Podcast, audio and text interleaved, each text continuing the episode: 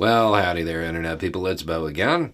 So, today we are going to talk about why the media approached a certain topic the way it did when it comes to the mess up in the House of Representatives. Um, because I, I got a bunch of messages, and they're all pretty much asking the same thing, different ways, but it's all pretty much the same question which is why is it up to the Democratic Party to either pull some power move or find a unity candidate? Why isn't the media suggesting that six Republicans cross over and vote for Jeffries? And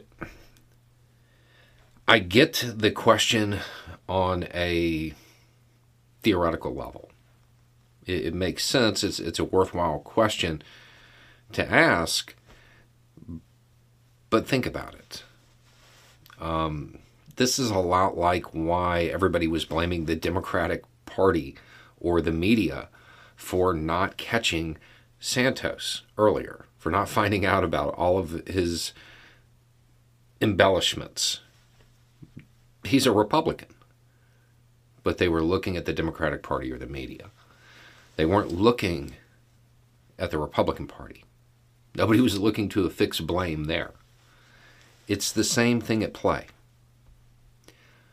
I could be wrong about this, and this is that's not a sarcastic I could be wrong about this. I really could be wrong about this. I don't have workups on all of the Republicans in the House of Representatives. So I'll just ask you, can you name six Republicans in the House that would put their country over their party? Particularly on a vote that significant. That's why. That is why. There, I can think of three that might be worth approaching, but I don't know where, the other three are. Um, you know, some people have suggested, well, give them, you know, committee chairs, give them something.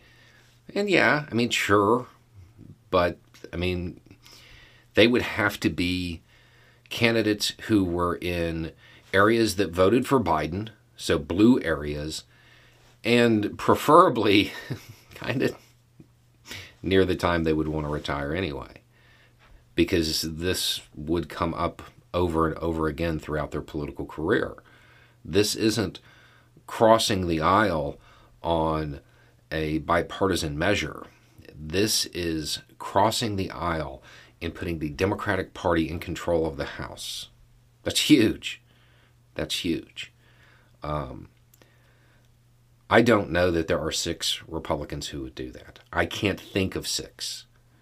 They might exist, but it, it wouldn't even be surprising. It would be outright shocking if there were six Republicans who were willing to cross the aisle on this.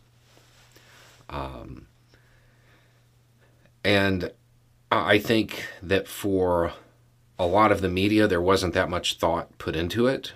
It's just, it's the Republican Party. Count on them to do the wrong thing. You know, questions I got all the time during the Trump administration. How do you always know what he's going to do? About a year ago, I stopped asking myself what would a Republican president do and started asking myself what a fascist would do.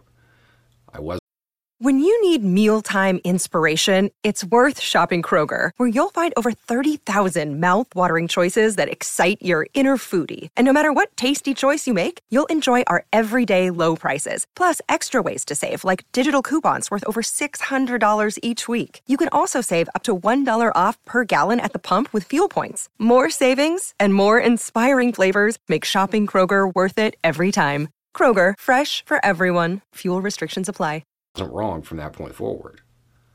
The Republican Party has become incredibly authoritarian and it is insulated to itself. That they, the party is what matters. They don't care about the country. I mean, you, you literally have semi major figures within the Republican Party talking about intentionally sending the country into default. They don't care about the country, they care about the party.